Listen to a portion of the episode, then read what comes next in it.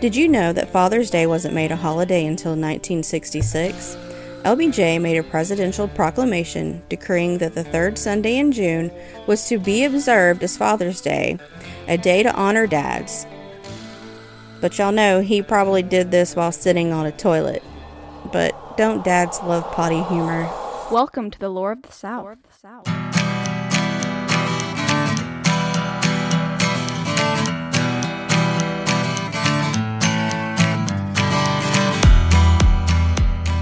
Hey y'all, welcome back to Lore of the South with me, Kelly Cruz. So, in episode 18, I kind of jumped the gun on saying Happy Father's Day. For some reason, I had it in my head that it was on the Father's Day was on the second Sunday, like Mother's Day is. Oh well, Happy Father's Day again. That Did You Know segment was for you dads out there. Enjoy your day.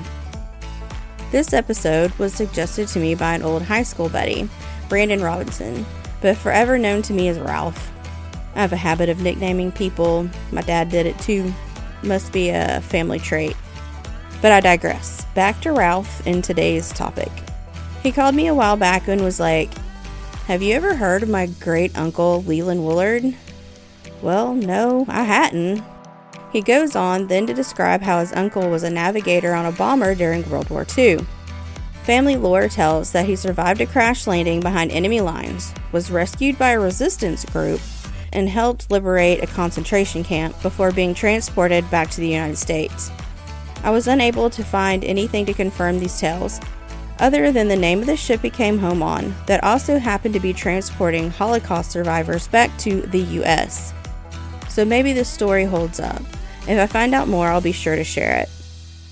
Now, this next story he hit me with about dear old Uncle Leland was something I was able to easily verify. How many of y'all have heard of the Tybee Island bomb? Welcome to episode 19 Bombs Away. On February 5th, 1958, the crew of a B 47 with a call sign Ivory 2. They were to tell a fellow bomber known as Ivory 1 set on maneuvers that had a very dramatic ending. The B 47 was one of the newest and most technically advanced craft of its time. Boeing borrowed heavily from Nazi tech when designing it. It was manned by Colonel Howard Richardson, pilot, his co pilot, First Lieutenant Bob Lagerstrom, and radar navigator Captain Leland Woolard. The trio and their cargo of a 7,600 pound Mark 15 nuclear bomb set out from MacDill Air Force Base. They were under orders to participate in a simulation that involved a supposed nuclear attack on the Soviet Union. Okay, and side note here, I'm kind of like George W. I will say nuclear sometimes and not nuclear, so please excuse my accent when I mispronounce the word nuclear over and over again. The simulation was supposed to represent the B 47 and her crew flying from Alaska into Russia and then dropping their 1.6 megaton hydrogen bomb and vaporizing a Soviet target. Since they couldn't actually perform those exact maneuvers, they flew their war games over a total of five states with a live hydrogen bomb. Though some reports say it did not have its plutonium core. In fact, Colonel Richardson signed a receipt of sorts proclaiming that the bomb had had it removed. Though a bomb of this magnitude, even without its plutonium core, could do some hellacious and widespread damage. The two bombers completed their mission and turned to head back to their home base in Florida. Meanwhile, at an Air National Guard base in Charleston, they were readying three F 86 Sabres to intercept the bombers as part of the simulation.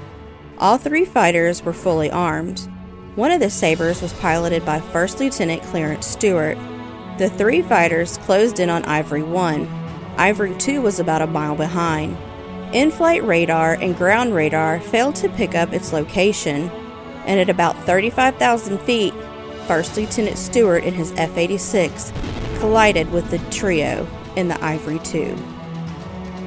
The Sabre's wings were both sheared off, and Stewart fired his ejector seat. He fell from such a high altitude it took more than 22 minutes for him to hit the ground. He suffered pretty severe frostbite on his fingers and hands.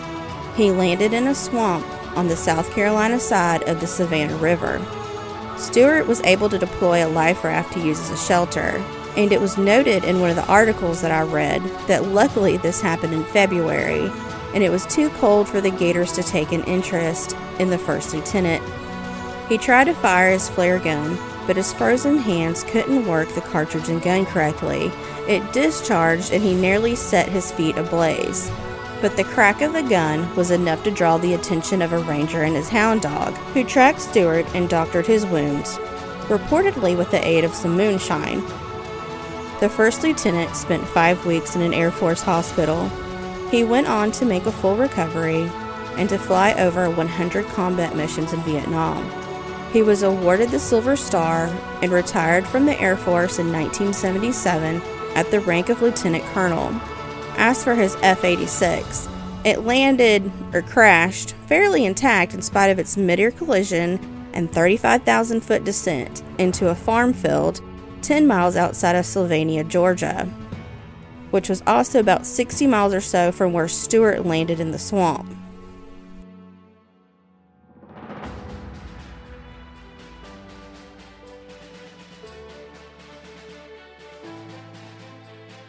Meanwhile, on the Ivory 2, Colonel Richardson had some serious decisions to make. The impact with the Sabre had severely damaged the bomber's right wing and had left one of its engines dangling. It looked like they were in for a crash landing. They definitely couldn't make it back to MacDill. Contact was made with nearby Hunter Air Force Base in Savannah. They were then informed that the main runway was under repair and they were definitely looking at a crash landing scenario. But how does one safely crash land a plane with a nuclear weapon aboard? You don't, is the answer. More snap decisions were required. After conferring with ground, the decision was made to jettison the Mark 15, the 7,600 pound hydrogen bomb, over the Wassaw Sound, just off the coast of Tybee Island, Georgia. The Ivory 2 dropped its explosive cargo at 2 a.m. on February 5, 1958, from the height of 7,200 feet into waters with a depth of around 40 feet. No explosion was reported. The bomber made a successful landing at Hunter Air Force Base in spite of the damaged runway. Colonel Richardson was awarded the Distinguished Flying Cross for his handling of the near tragic event. The Navy searched for the Mark 15 hydrogen bomb for more than two months before declaring it irretrievably lost. It was decided in a 2001 report that disturbing the bomb in its underwater resting place was more of a risk than letting sleeping bombs lie. Quote, intact explosive would pose a serious explosion hazard to personnel and the environment if disturbed in a recovery attempt. So let us all hope that the Tybee Island bomb lays undisturbed in her watery resting place. Side notes there were several more random facts I'd like to share with y'all about this near disaster. The Air Force's Explosive Ordnance Disposal Squadron, along with the Navy, used both sonar and different types of bottom sweeping techniques in hopes of locating the bomb, though they never did. It's thought that the nuke is entombed in about 15 feet of silt. Though they never found their missing bomb, they did find quite a few unexploded cannonballs and mortars left over from the Civil War.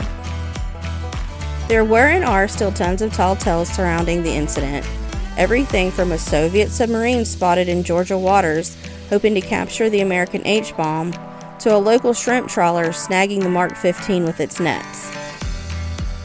You can always find my sources in the show notes every episode. Thanks to my buddy Ralph for his show suggestion and with his help with all the research. Hope I did the story justice.